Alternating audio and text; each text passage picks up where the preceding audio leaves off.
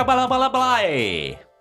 Tuo oli kyllä niin energinen aloitus. No mut hei, Hei, johtuuko tämä siitä, että me ollaan siirrytty kymppikerhon? Ja mä en tarkoita sitä meidän viime lentoreissua sinne Tukholman pääkonttoriin, vaan sitä, että tänään on 50. jakso Rahapodia. 50. Se on puoli matkaa jo sataseen. Se on niinku ihan, ihan tällainen niinku kohta hyvä ikä. No, halleluja. En tiedä päästäänkö sataseen ikinä, mutta nyt juhlitaan. Me ollaan 50 kasassa. Näin on. Kuka olisi uskonut? Ei ainakaan me, silloin kun me ensimmäisiä kertaa niin istutte tähän nauhari eteen. Joo, alettiin- silloinhan siinä oli vaan kymmenen jaksoa tänne pieni tryout, että tuleeko tästä yhtään mitään sitten. Joo. Mutta, mutta sen jälkeen, Vai Tuleeko, tuleeko sudden death? kyllä, sen jälkeen ovi lukittiin ja täällä me studiossa vaan ollaan sitten. Tota, Joo. ei olla pois päästy. Että, tota, ruo- ruoka-annos tungetaan tuosta niinku kynnyksen aliaina sitten.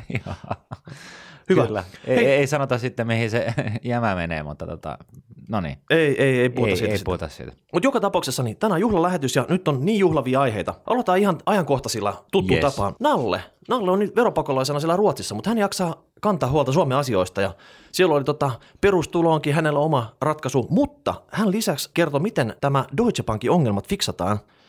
Hän sanoi, että helpoin tuossa antaa sille Deutsche Bankille Saksan valtion toimesta kaksi kuukautta aikaa järjestellä tase kondikseen. Jos ei onnistu, niin sitten niin kuin Saksan valtio sanelee ehdot ja pistää vähän omaa pääomaa sisään ja avot. Sitten tulisi kuulemma samanlainen keissi kuin tuota Jenkes vajaa kymmenen vuotta sitten finanssikriisin jälkeen.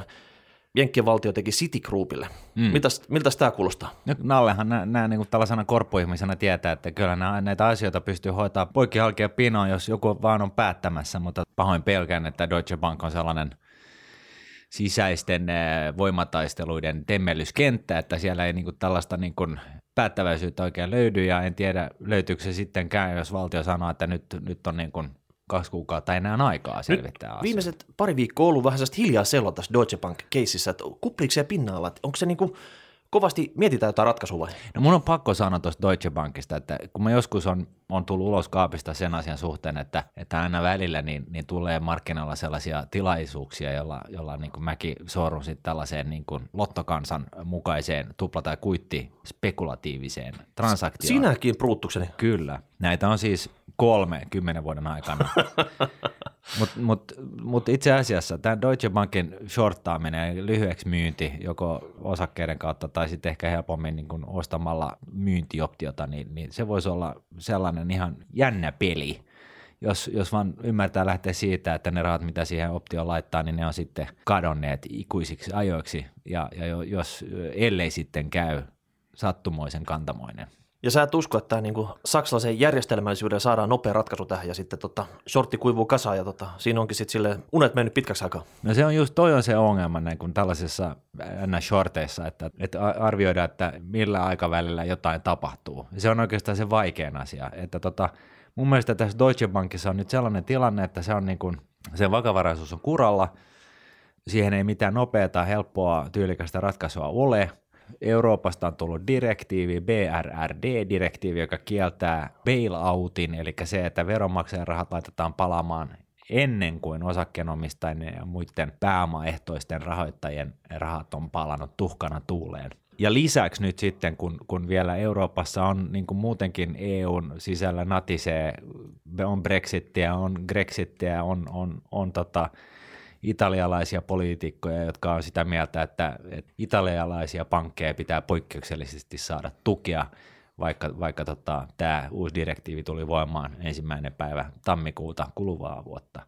Ja, ja näin ollen, niin mä luulen, että tämä loppukaneetti on, on sellainen, että sakemanit ei nyt voi niin kuin käyttäytyä yhtä hullusti kuin Välimeren kansat, ja, ja tota, näyttää, tässä nyt tulee näyttää sitten tällaista esimerkkiä siitä, että miten tämä bail-in käytännössä hoidetaan. Mä luulen, että joku muuvi tulee ennen vuodenvaihdetta. Ei sitä voi antaa vaan tolleen mennä niin kuin tota, ajan kuluu ja hiekka valuu tiimalasissa ja mitä ei tapahdu sitten. Jotain tapahtuu. No jotain tapahtuu ja, ja, tota, ja nyt se pointtihan on se, että jos, jos tähän tulee bail-in, niin se tarkoittaa sitä, että osakkeenomistajilla on niin kuin musta pekka kädessä, eli se on täys tyhjä nolla sitten sen, jälkeen. Ja, ja tota, mun mielestä markkinat ei nyt oikein hinnoittele tämän mukaan, vaan ollaan vähän niin kuin tällaisessa yltiöoptimistisessa niin kuin maailmankuvassa eletään. Ei olla vielä, ei, ei olla vielä euroalueella nähty bail-in keissiä. Ja musta tuntuu, että tästä voisi olla nyt tämä niin kuin jumalattoman iso bail-in keissi, jossa kaikkien osakkeenomistajien omistuksen arvo tippuu 13 eurosta nollaan. Tämä tarkoittaa sitä, kukaan ei ole puhunut toistaiseksi mistään sellaisesta vaihtoehdosta, missä Deutsche Bankia pelastetaan sillä tavalla, että nykyisten osakkeenomistajien omaisuus säilyy, vaan kaikki puhuu nimenomaan eri sanankäänteen just nimenomaan siitä, että tätä täytyy pääomittaa ja, ja puhutaan siitä, että millä tavalla sitä pääomitetaan EKPn kautta tai Uusannin kautta, mutta joka tapauksessa taustalla on niin kuin implisiittinen venaus siitä, että – tämä hoidetaan kuitenkin bail-in tyyppisellä tavalla. Sulla on aika tämmöinen iso ja synkkä pensseli, millä sä maalalle tätä niin kuin tulevaisuuden kuvaa, mutta... Mutta tota, sehän hei... on just se, silloin on shortin paikka. Ja näitä, näitä, näitä tilaisuuksia ei tule hirveän monta. Ja mä sanon vaan, että se vaikein homma on nyt se, että että ajoitus. ajoitus. Mm. Ja niin kun, mä kun on tehnyt tällaisia kauppoja ehkä kymmenen mun elinikäni aikana, niin mä oon useimmiten tehnyt sen vian, että mä ostan liian lyhyitä optioita, eli liian lyhyitä myyntioptioita. Eli se on sitten niin kun, tavallaan katsoa niin kun sitä kaikessa rauhassa, kun se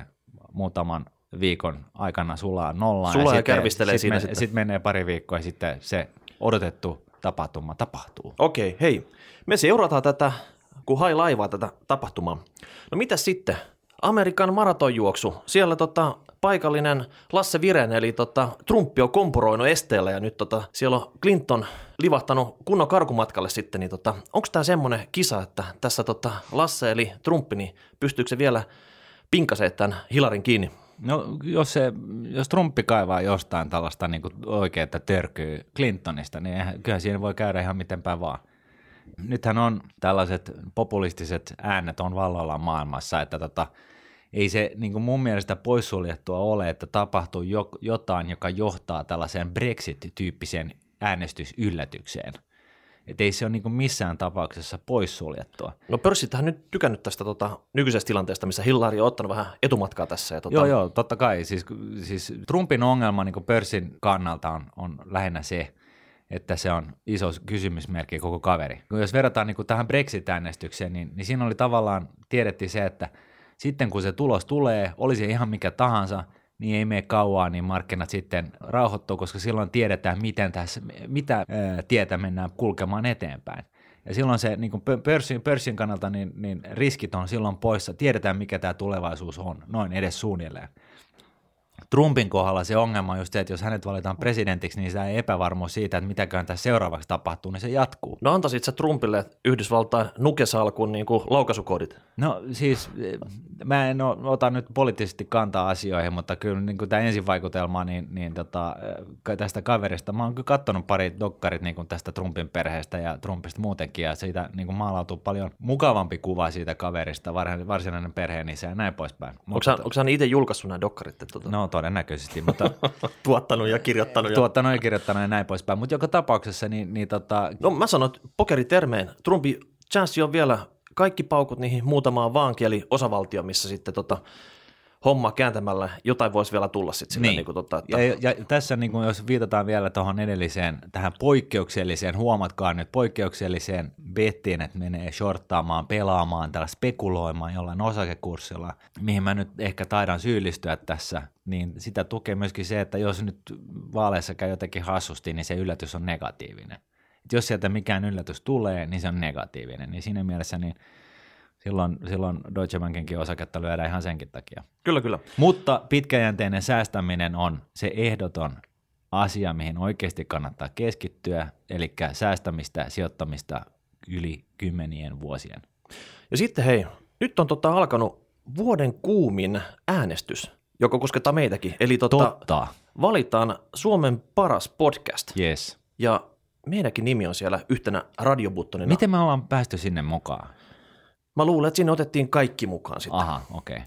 Okay. Et, tota, no se selittää. Niin, se, muutenhan se voi olla, että se on shortlisti, niin se on eri juttu sitten. Niin. Tota, me ollaan siellä, hei. No mutta hei, me ollaan mukana. Kyllä, eli nuudet.fi kautta rahapodi tai sitten meidän niin kuin somekanavien kautta, niin varmasti pistetään siihen pikku teaseri, että tota, jos tuntuu siltä, että haluat antaa äänes rahapodille, niin ei me vastusteta, eihän. No ei, ei tietenkään. Kyllähän tämä niin sen verran hauskaa on ollut kuitenkin, että tota, kyllä tätä jatkaisi vielä jonkun matkaa. Kyllä, kyllä. Muuten voi olla, että nämä ruotsalaiset tuot Ruotsin päästä kattelee, että tuli huono, tulipa huono sijoitus Nystengeviin Lampornaan. Niin, inte jättefin. Ei tullut, ei tullut voittoa sitten, niin tota, pistetään tota poikkia pino. Ja hei, muuta palautetta sitten, niin tuttu tapa, hashtag rahapori tai rahapori.nuudet.fi. Annatte vaan palaa ja tota, ei muuta kuin tota, risuja, ruusuja, kaikkea siltä väliltä. Yes. Ja sitten DJ, jännitysmusiikkia. Danke schön. Kaikki kuulijat varmaan muistaa, että useita vuosia sitten julkaistiin Wikileaks. Julian Assange pisti sen pystyyn. Joo. Ja idea oli julkaista hämyjuttuja, semmoisia piilotettuja salaisuuksia, mitkä ei, ei sovi kaikkien korvalle, mutta hän teki sen. Niin, siis hän itse asiassa loi, loi mahdollisuuden erinäisille syväkurkuille tuoda materiaalia anonyymisti esille. Häntä seurasi seuraava syväkurkkujen syväkurkku NSA-vuotaja Edward Snowden. Joo, edellinen on ollut Lontoossa viimeiset, miten monta vuotta toi nyt on? Varmaan viisi vuotta siellä Ekvatorin suurlähetystön piilossa ja Snowdenkin lymyilee jossain Moskovan lähiössä, en tiedä tarkemmin missä, mutta joka tapauksessa hei kolmantena nyt me julkaistaan Nordnet Leaks Yes. ja tämä on kaikista kovin. Tämä on ehdottomasti kaikista kovin. Kyllä.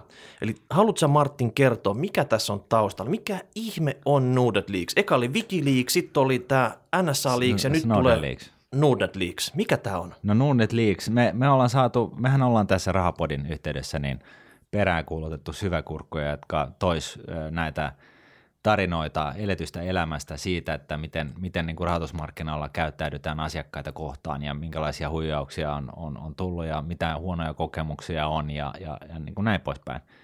Ja meille on tullut niin paljon esimerkkejä, pitkiä meilejä, että me, mehän todettiin tuossa tokavikassa jaksossa, että tota, me ei pystytä millään niin kuin purkaa näitä kaikkia tässä niin kuin rahapodin yhteydessä, koska silloin tästä koko rahapodista tulee niin kuin pelkästään Nordnet Leaks. Ja, ja näin ollen, niin sitten kuitenkin mietittiin sitä, että ei, ei anneta näiden niin kuin hyvien esimerkkien käydä niin kuin hukkaan kuitenkin, otetaan ne talteen, ja näin ollen me perustettiin tällainen sivusto, nordnet.fi kenoiva leaks, jossa me ollaan anonyymisti tietenkin, tuodaan esille nämä tarinat, eli siellä voidaan, niin kuin, itse kukin voi selata näitä tällaisia esimerkkejä siitä, miten muut on tullut huijatuksi, ja ehkä sitten näistä viisastuneena, niin sitten itse tunnistaa sellaisen huijaustilanteen, jos ja kun se osuu kohdalle. Todellakin. Ja sitten tässä on niinku idea se, että kun yksi on kärsinyt huijauksesta, me halutaan, että muut ei kärsi. Me kerrotaan, mitä se on Nimenomaan, tapahtunut. Ja hei, tämä on tämmöistä niinku, Kollektiivista hyvää voi sanoa. kyllä, Kuka olisi uskonut tällaisista puritanistisista kapitalisteista tällaista, mutta tota, meidän mielestä niin, niin, niin nämä, nämä esimerkit on ollut todella hienoja, todella huolestuttavia ja ehkä myöskin tällä tavalla niin toivomme vähän, että jos me tälläkin tavalla pystytään edesauttamaan sitä, että tämä Suomen rahoitusmarkkina ja rahoituspalvelu, sijoituspalvelu ala niin kuin vähän siistiytyisi. kyllä. Pellet on muutenkin ollut tässä tapetilla viime aikoina, niin meidän tehtävä on, me paljastetaan Suomen finanssimarkkinoiden suurimmat pellet. Suuremmat k***tukset suoraan sanottuna. Kyllä. Ja hei, siitä puhe, mistä tota, puhuttiin juuri. Eli meillä on taas yksi keissi tässä, mikä me ajateltiin käydä teidän kanssa. Eli tota, tämä on tämmöinen syväkurkkupaljastus. Yes. Tänään kyse on tuottoosuus. Jos mä Martin kerron sulle, että tässä on tota, pääslogani tähän tuottoosuuteen on mainio tuottotavoite 3,25 pinnaa. Mainio tuottotavoite. No niin. Mutta tässä ei kerrota tässä samassa sloganin yhteydessä, että se ei ole mitenkään taattu. Eli tämä on jonkun markkinaosapuolen sijoitushärveli, jonka, jonka ne on nimennyt tuotto-osuudeksi, ja josta voi vetää, niin kuin, jos- jota ei pidä sekoittaa rahastojen, rahastojen tuotto-osuuksiin, missä niin kuin osingot sijoitetaan uudestaan niin kuin rahaston toimesta. Se on kasvuosuus ja tuotto-osuus on nimenomaan se, joka maksaa näitä osinkoja ulos. Nyt on kyse sijoitettavasta tuotteesta, jolla ei mitään tämän asian kanssa tekemistä, mutta ne on, ne on nimennyt sen tuotto-osuudeksi, ja jossa on tällainen tavoite kuin 3,25, vai mitä se oli? Kyllä. Ja tässä on vähän semmoinen, että, että varmaan tarkoitus, että mielissä rinnastus jonkinnäköiseen talletukseen, mutta äh kutti, eihän tässä ole mitään talletussuojaa tällä. Tämä voi mennä niin kuin tuhka tuuleen. Eli sanotaanko näin, että tämän upside on 3,25, se on se maksimi, mikä, mikä tästä voi irrota. No miten se tuotto sitten määrittyy? Mihin se sijoittaa? Mitä tämä tekee? Kyllä mä sanoin, että tämä on markkinointimateriaali, niin kyllä se leivotaan niin syvälle sinne sitten, tota, mihin se oikeasti perustuu sitten. Joka tapauksessa niin tässä voi mennä kaikki. No niin, sehän Ja- on hienoa. Ja sitten sen lisäksi irtautuminen, tämän ostaminen on jotenkin vielä helppoa, mutta irtautuminen on vaikeaa, siinä kestää ajallisesti ihan törkeän kauan. Ja en mä tiedä, mitä tämä sana tuotto-osuus sulle kertoo. Onko tämä nyt sillä tavalla, että niinku, onko tämä nyt omaa pääomaa vai onko tämä niinku velkaa vai mikä tämä on? Miksi tämmöinen niinku hybridi on tehty No, ylipäätään? no mä yritin lukea nämä kyseisen palveluntarjoajan kotisivut ja mulle jää mielikuva, sellainen mielikuva, vaikka sinne, sitä ei missään kohtaa sanota, että tämä on oman pääoman ehtoinen laina.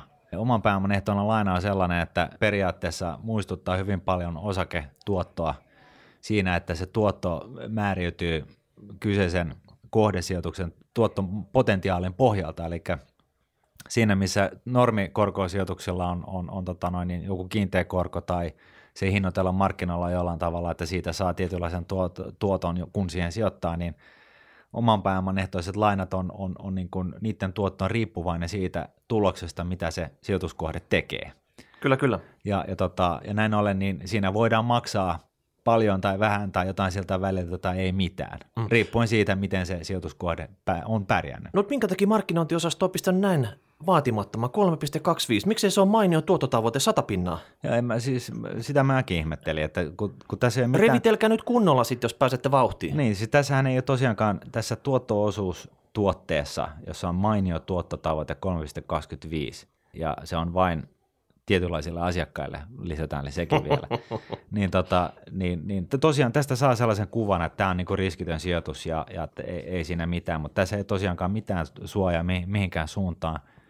Tämän, tämän tota, sijoituksen tuotto voi olla toi 3,25, se voi olla 5, se voi olla 0, se voi olla miinus 10. Joo, ei näin. Et tota, tämäkin löytyy sieltä Nuudet Leaksista, eli tota, nuudet.fi slash leaks. Tämä esimerkki on mun mielestä erittäin hyvä siinä, että kun näitä juttuja lukee, siis tätä markkinointipuhetta lukee ja sitten yrittää lukea, niin kuin kaivaa tästä tietoa, niin, niin mulla ei niin kuin ensimmäisen kymmenen minuutin sisään selvinnyt vielä se, että mikä sijoituskohde tämä oikeasti on, mutta mun on, tämä paras arvaus on se, että tämä on oman pääoman ehtoinen laina. Ja aina kun se on tällä tavalla, että on jotenkin hämärää, että mikä ihmeen vehikkeli tässä on, niin jättäkää väliin. Niin. Mun mielestä tämä voisi korvata sillä, että unohtaisi tämmöisen tuottoisuuden, se pankki voisi ihan hyvin tarjoa omia osakkeitaan sitten. No. Et se, on niinku totta, se olisi paljon selkeämpää. No näin on. Itse asiassa osuit naulan kantaan. Maailmasta löytyy tietynlaisia sijoituskohteita, tällaisia perussijoituskohteita, niin kuin esimerkiksi osakkeet ja korkosijoitukset. Ja sitten rahoitusmarkkinoilla paketoidaan näitä, milloin niin kuin joka vuosi uuteen uskoa erinäköisiä hilavitkuttimin ja, ja tota, yritetään myydä uusilla valoilla ja uusilla raidalla niin, niin tota, uudestaan asiakkaille. Ja se pointti on se, että parempi sijoittaa sitten suoraan mieluummin näihin tuottolähteisiin, eli tällaisiin niin kuin perusinstrumentteihin kuin esimerkiksi osakkeet Kyllä. tai korot. Aamen. Hei, sitten mennään kuulijakysymykseen, eli Visa Money-osio. Sinne on kertynyt taas rutkasti kysymyksiä. Poimittiin taas parhaat tähän sitten. No niin. Ja antaa mennä. Eli Mikko kyselee meiltä. Tuossa oli Hesari pisti tämmöisen perintöveroartikkelin, ja siinä oli niinku provokatiivisesti 100 prosentin perintövero tasasi pelimerkit. Kyllä. Eli tota, mitäs tämmöinen 100 prosentin perintövero, Martin? Maistuisiko semmonen sitten sille? Menikö aamukahvit väärää kurkkuun, kun sä luit tätä? No, kyllä tässä on nyt taas sellainen aivopieru ollut, että ei, ei pahimmassa mitään väliä. Tota, tässä niin kuin pääkirjoittaja on, argumentoi siis tämän 100 prosentin perintöveron puolesta sillä, sillä että sä et, se, joka perii, niin se ei ole ansainnut itse niitä rahoja. Se ei ole niin kuin mitenkään tehnyt yhtään, laittanut tikkua ristiin sen eteen, että se saa sen perinnön. Ja näin ollen valtion pitäisi jostain syystä saada se raha. Hienoa. Ja tota, voisi sanoa näin, että jos me nyt te kuulijoista, jotka olette ymmärtänyt, sisäistänyt tämän, tämän pitkäjänteisen sijoittamisen ja säästämisen, niin, niin tota, ymmärrätte myöskin, että jos otetaan yksi kansa, jossa on jossa perheet rakentaa varallisuutta jälkipolville ja toinen kanssa, missä tämä, evä, tämä mahdollisuus evätään, otetaan pikakelauksella parisata vuotta eteenpäin ja katsotaan kummalla kansalla menee lujempaan, niin ei tarvitse olla mikään rakenttinikkari, että ymmärtää, että siltä, jolta nämä perintörahat on evätty, niin niillä ne on niin kuin käytännössä palvelee huonopalkkaisissa töissä tätä toista kansaa, joka on siinä rajan toisella puolella. Niin, mä luulen, että se porukka, joka jotain perinnöksi jotain jäämässä, se pakkaa niin kuin matkalaukkuunsa ja lähtee Helsinki-Vantaan kautta uusiin maisemiin kyllä No siitä. se, se, sitäkin, mutta siis jos otetaan ihan niin kuin tämä, tämä niin kuin tämän aivopieron niin kuin ajatus ja, ja arvostetaan se ja ver, vertailtaan tätä logiikkaa niin kuin siihen todelliseen maailmaan, niin, niin tota, sehän pitäisi nimenomaan olla toisinpäin, että perintövero pitäisi nimenomaisesti olla nolla, jotta itse kukin meistä pystyisi rakentaa varallisuutta yli sukupolvien. Siis sehän on vaan tämä länsimaalainen kulttuuri, jossa, jossa mietitään kvartaalitaloutta ja omaa napaa niin kuin tuijotetaan niin kuin viimeiseen tippaan asti. Aasiassa, jos on elää niin kuin toinen mokama ihmisiä, niin, niin tota, siellähän niin kuin tämä on sisäistetty, että mä oon vaan niin kuin yksi ketjun lenkki tosi pitkässä ketjussa ja tota, mä hallinnoin nyt tätä omaisuutta tulevia sukupolvia varten ja, ja tota, tällainen ajattelu ylipäätänsä niin yritysjohtoa myöten niin itse asiassa kasvattaa lisäarvoa huomattavasti tehokkaammin kuin se, että sä vaan pistät kaikki lihoiksi ja, ja Joo, poltat jo, fyrkat. Niin ja perintöverohan, niin se on kannustin verosuunnittelu. Ei se tarvii heti, kun tämmöisiä muutoksia tehdään, niin se on pari tunnin audienssi, ne kenellä on rahaa, niin tämmöisen veroekspertin luokse ja avot, kyllä ne keksii keinot, millä se leivotaan se tota, sijaittava perintö silleen, niin kuin, tota, se vero ulottumattomiin. No, ja, ja, ja, mikä oli se alkuperäinen tarkoitus? Se ei todellakaan palvellut sitä sitten. No ei todellakaan, kun kaikki keskivertotyypit, jotka saa muutaman kymmenen tuhatta euroa perintöä, niin, niin tota, ne on, niiltä viedään rahat pois ja nämä muut niin kuin pystyy vetämään kaulaa sitten tähän muuhun kansaan niin kuin entisestään. Ja tässä oli vielä hyvä pointti semmoinen, että mitä sitten, kun on tämmöinen niin sukupolven jatko firma vaikka, minkä sä perisit, että perisit se oikeastaan yhtään mitään, sä vaan niin kuin peri, peri, se, se vietäisi pois. Joo, ja tässä, tässäkin, tässä mun mielestä niin kuin itse, itse asiassa niin kuin kiteytyy tämän aivopieron paha haju, koska tota, niin kuin – perheyritys, niin, niin sehän on nimenomaan just sitä, että sitä rakennetaan sitä bisnestiä ja, ja niin kuin kasvetaan sitä yritystä ja luodaan työpaikkoja ja näin poispäin. Ja nämä jutut ei niin kuin synny viides vuodessa. Pitäisikö se olla niin kuin valtion... Nämä syntyy viidessäkymmenessä vuodessa tai sadassa vuodessa. Ja jos, jos miettii niin kuin sitä, että poistet, oltaisiin poistettu kaikki perheyritykset Suomen 150 vuoden historialta niin kuin tästä hetkestä takaperin – niin me oltaisiin niin kirjaimellisesti bananivaltio edelleen. No mitäs tämmöinen, hei, tota, jos nyt vaikka jonkun ison teollisuussuvun patruna, joka on pyörittänyt sitä bisnestä, niin kuolla kupsahtaa äkillisesti pois, niin sehän melkein sitten, että valtiohan pitäisi tuolla melkein jeesaamaan sit siinä, että tota, no, saadaan se homma niin kuin jatkumaan, eikä sitten sillä tavalla, joo. että siellä ollaan heti käsiojoissa ottamassa niin kuin tota, kaikki perintörahat siitä pois, että vaikeutetaan todellakin sitä uuden sukupolven, tätä sukupolvenvaihdosta siinä tilanteessa. Nimenomaan, ja siis tämä on, on sellainen asia, että joku ehkä kuulijoista osaa terottaa mulle, kun mä en tätä ymmärrä. Että tota, tämä, tämä niin kuin ajatus siitä, että, että, että niin kuin kaikkien pitää saada erinäisiä etuisuuksia jonkun muun kustannuksella. Ja sitten jos tämä joku muu, joka on siis yleensä sitten sellainen, joka luo niitä työpaikkoja ja tienaa vähän enemmän fyrkkaa, niin tota, jos hän nyt sitten saakin muutaman miljoonan omaisuuden, kun hän myy sen jonkun firman tai, tai tota, ihan vaan niin kuin osinkojen kautta, niin sitten tällaista henkilöä tai perhettä rankaistaan ja yritetään jollain tavalla viedä nekin rahat sieltä pois. Miten tämä logiikka menee? Kuka sitten niin kuin loppupeleissä maksaa näitä kaikkia etuisuuksia, kun kaikilta näiltä, jotka on onnistunut onnenkantamoisella tai taidolla tai, tai kovalla duunilla, oli se niin kuin syy mikä tahansa, jos näiltä viedään kaikki edellytykset jatkaa sitä toimintaansa, niin kuka sitten maksaa nämä tämän etuisuudet ja tämän elintason, mitä me nyt, meillä nyt on täällä Suomessa. Nyt sä katsot mua, mutta en mä tiedä, kuka ne maksaa. Ei, mutta siis niin kuin oikeasti. Tämä, niin kuin mä olin aika hampaaton silloin, kun meillä oli nämä kaksi poliitikkoa täällä käymässä ja, ja tota, siellä oli omat syynsä, mutta tota, mutta mut siis tämä on, tää on sellainen, jos Lee Anderson, jos sä nyt kuuntelet tätä lähetystä, niin – tämä olisi sellainen asia, joka mun oikeasti pitäisi ymmärtää, koska mä tiedän, että ei teidänkään leireissä niin kuin kaikki on, siis siellä on fiksua väkeä, siis ihan älykästä ihmistä. Selittäkää nyt mulle, miten ihmeessä te olette mieltäneet tämän asian, että ne, jotka maksaa nykyisen hyvinvointivaltion, niin miten se voi olla niin, että heiltä pitäisi koko ajan viedä enemmän ja enemmän kyydistä? Hei, parhaimmillaan meillä voi olla vastaus ensi viikolta sun iso dilemma. Joo, joo, ja siis jos, jos tähän saadaan järkevä vastaus, niin mä, mä lupaan tässä ja nyt, mä alistun sen, sen logiikkaan. Jos, jos se on oikeasti, jos se ylipäätänsä, jos se ylipäätänsä toimii, niin avot, I, I'll buy into it. Mutta mut siis vain silloin, jos se vastaus jollain tavalla on sellainen, että se johtaa johonkin muuhun kuin Suomen talouden äkkipysähdykseen. No, jäämään odottaa tätä dilemman Joo. ratkaisua. Li, soita. Kyllä. Sitä odotellessani Arska laittoi meille viestiä, että hän oli huomannut, että tämmöinen tylsä pitkäaikainen säästäminen, niin se vaatii tämmöistä pientä niin kuin maustamista. Tämä niin on oikeasti loistava.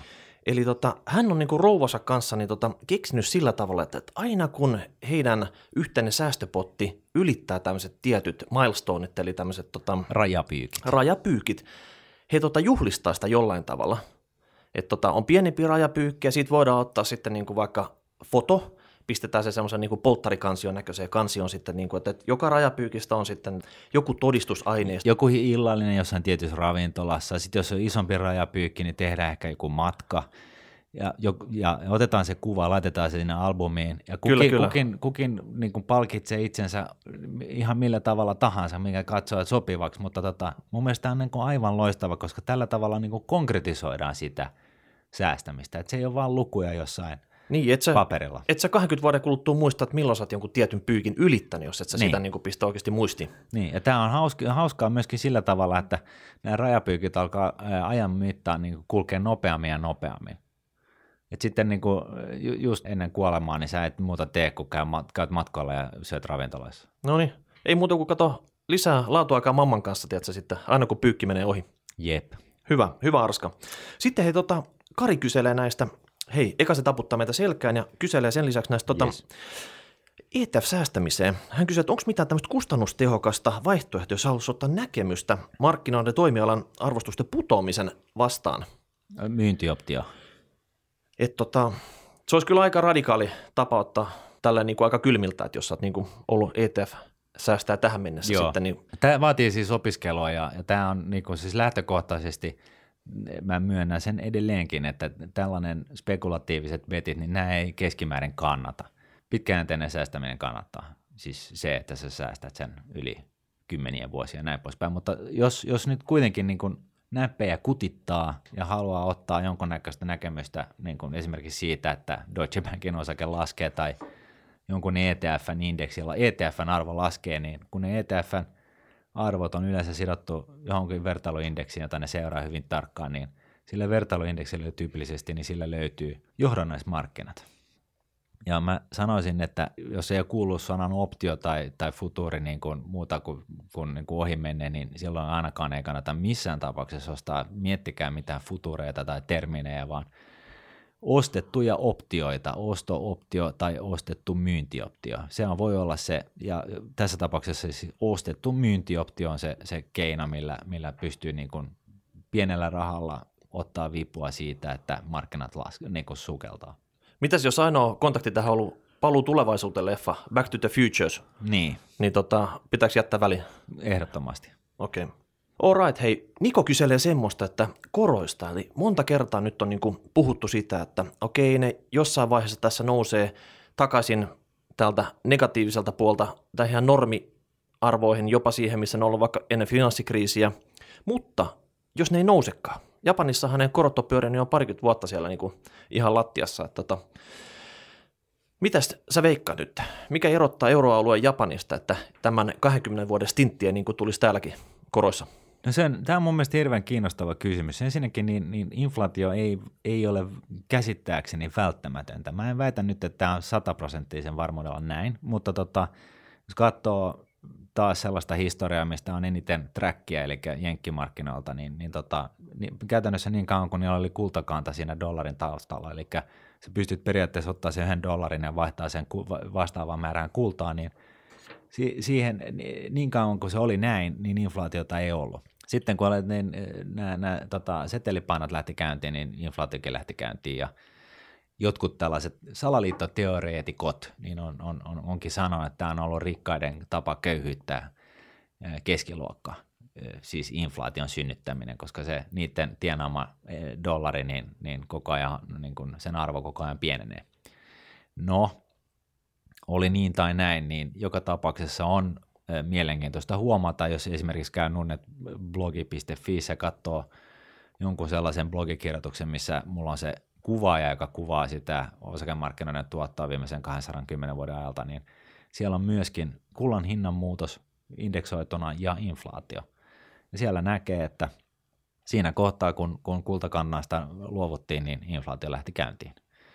Eli ensimmäiset, ensimmäiset 150 vuotta niin dollariarvo pysyy kutakuinkin paikallaan.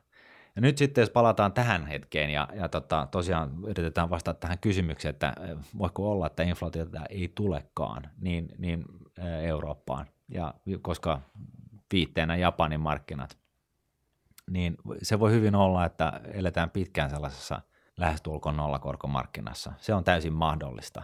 Mutta Japanissa ehkä se, että ainakin mulla on sellainen fiilis, että siellä on jäänyt ne samat rakenteelliset muutokset tekemättä siinä maassa, Joo. Mitä Suomessakin tässä niin kuin parhaillaan pähkäillään. Lisäksi tämä väestöpyramidi on vähän samantyyppinen kuin Suomessa. Joo.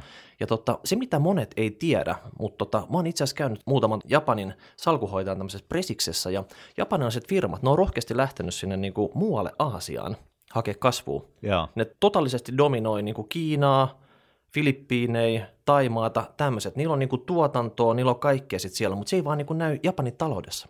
Et, Niin, niin. et pörssissä on kaikki ihan niin kuin ok, mutta täällä sitten taas niin kuin tota, reaalimaailman puolella sitten, niin tota, mitä se Japanin talous itsessään Joo. jauhaa tässä, niin tota, siellähän on niin kuin iso velkalasti päällä ja ei hyvältä näytä. Joo, ja siis inflaatio on siinä mielessä hassu luku, että eh, siis EKP tavoittelee sellaista juuri alle kahden prosentin vuotuista inflaatiotasoa. Ja inflaatio on sellainen, että se- se on paha, jos sitä on liikaa, ja se on paha, jos on, sitä ei ole ollenkaan. Et niin kuin periaatteessa niin nykytietojen ja, ja Mulla on pakko pomppaa tähän, Niin. niin. onko EKPlla mainio inflaatiotavoite 2 prosenttia?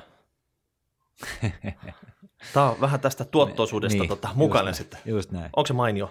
No en mä tiedä. Mä, mä täytyy sanoa, että maailmasta löytyy, löytyy mua viisaampia eh, taloustieteilijöitä, mutta tota, nykytieteen valossa niin pidetään niin kuin sellaista sopivaa inflaatiotasoa niin kuin terveellisenä. Ja inflaatiohan han kuvastaa siis eh, olemassa olevan hintatason nousua. Se, että onko se välttämätön, niin, niin tota, se ei ole yhtään kirkossa kuulutettu voi hyvin olla, että inflaatiota ei varsinaisesti tarvita niin kauan kuin on, on, on talouskasvua, mutta se, että vaatinee sitten sen, että maksuvälineet on sidottu johonkin eh, arvometalliin. No mites tota, hei, veikkaus, kumpi pääsee tästä kurimuksesta eka ja tota, normalisoi korkokantansa? Onko se tota, euroalue vai Japani? Meillä on nyt 20 vuoden etumatka tässä, mutta se voi olla äkkiä tota, sutastu pois, jos niin japanilaiset pistää samurai-meiningillä niin hommat pakettiin. Se on hyvä kysymys. Japanilaisetkin on harrastanut määrällistä elvytystä siinä, missä jenkkiläiset ja eurooppalaiset ja E- ja EKP tällä hetkellä.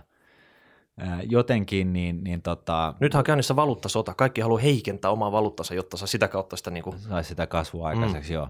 Mun täytyy sanoa, että mulla ei mitään järkevää vastausta tuohon itse asiassa antaa. Mä jotenkin muutuna olisin sitä mieltä, että ehkä sitten kuitenkin Euroopan alueelta saataisiin se inflaatio käyntiin vähän vikkelämmin.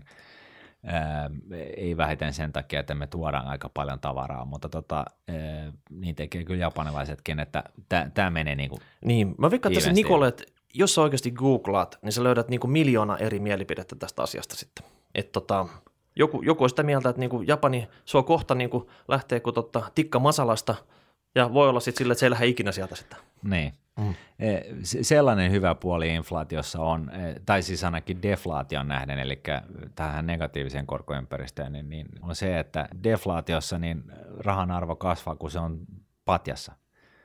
Eli jos sä saat negatiivista siinä vaiheessa, kun kukin meistä saa negatiivista korkoa, talletuskorkoa, niin siinä vaiheessa kannattaa ottaa ne setelit tulos pankista, koska silloin niiden seteleiden arvo nousee. Eli tavallaan se patjan arvo kasvaa siinä, Niin, jos se sisältää niitä seteleitä. Joo, eli siinä mielessä niin ehdottomasti, jos on inflaatiota, niin sen pitäisi olla positiivinen. Kyllä. No sitten hei, viimeinen kysymys. Risto ja Antti on kysellyt meistä oravasta ja no orava, no sehän on semmoinen hellyttävä pieni pörrönen eläin ja joskus on antanut sille pähkinöitäkin, jos on kesyorava, niin sitä voi melkein silittääkin sitten. Joo, Mutta mä en tiedä, mä, mä veikkaan, että nämä pojat, ne tarkoittaa kyllä tätä oravaa, mikä on pörssissä sitten. joo, se voi Ja kyllä olla. se on, mikä firma se nyt oli? Reit, asuntosijoitusyhtiö. Sitähän on niin kuin kauppalehden ja troolipalstat pullollaan tätä spekulaatiota sit siinä niin tota, oravan ympärillä ja tota, vähän niin kuin tämä bisnesmallikin on kyseenalaistettu ja niin poispäin sit silleen, että me ei voida nyt syvällisesti lähteä tätä pohtimaan, mutta sen mä sanoin, että tätä spekulaatiota on julkisuudessa niin paljon, että mä en ymmärrä, minkä takia oravan toimitusjohtaja, hallituksen puheenjohtaja ei tule katkoon niin kuin siipiä näiltä tota spekulaatiohuhuilta sitten. No mitä siellä spekuloidaan? No ihan vaan siitä, että Orava on ollut kato pörssin kovimpia osingonmaksajia. Ja se ei ole tämmöisellä ihan niin kuin kassavirtarahoituksella saanut näitä osinkoja nyt viime aikoina niin kuin tota, maksettua sitten. No millä siellä, sitten? No siellä on laskettu lisää osakkeita ulos ja kaikkea muuta kivaa sitten, niin tota, otettu vähän niin kuin lisää vippiä sitten, niin tota, se ei ole semmoinen niin kuin, Oliko Äh. se se Madoff, joka oli viimeksi teki tollasta? niin rapakon takana kyllä. Niin, eli siis pyramidihuijaus. Mm. Eikä tässä nyt sellaisesta kuitenkaan. Siis sanoit se sanan pyramidi. Niin, Pyramidihan ne, mitä Egyptissä ne niin, isot, ja joku on huijannut niitä sitten. niin. Ja E, niin, mutta siis niinku just tämä, että, että otetaan niin kuin uusanneella maksetaan ää, edellisten tuotot. Mutta nyt me puhuttiin niinku oravasta, siitä pörröisestä eläimestä, mikä tässä, mitä mä rapsutan. Niin, Mutta sä puhut pyramidista nyt. niin. Nyt tämä meni keskustelu ihan niin kuin väärille raiteille, mutta hei, Juu. mä luulen, että Kauppalehden tällä keskustelufoorumilla, niin jatkakaa sitä juttua sitten siellä, niin kyllä tämä jossain vaiheessa selviää sitten. Mulla oli tässä kaikki ja ei muuta kuin tota hashtag rahapodi ja rahapodi at nuude.fi. Nyt on kato juhlalähetys paketissa. Katsotaan, päästäänkö ensi viikolla jo 50 paremmalle puolelle sitten. Ja käykää lukemassa niitä nuunet liiksejä. Se on, ne, ne tulee paremmin läpi sieltä kirjallisena kuin mitä me pystytään tätä rahapodin kautta suullisesti. Ja pitämään. käykää äänestämässä Suomen parasta podcastia. Niin just, totta. Tiedätte kyllä mitä. Näin on. No niin, moi moi. Moi moi. Raha, raha,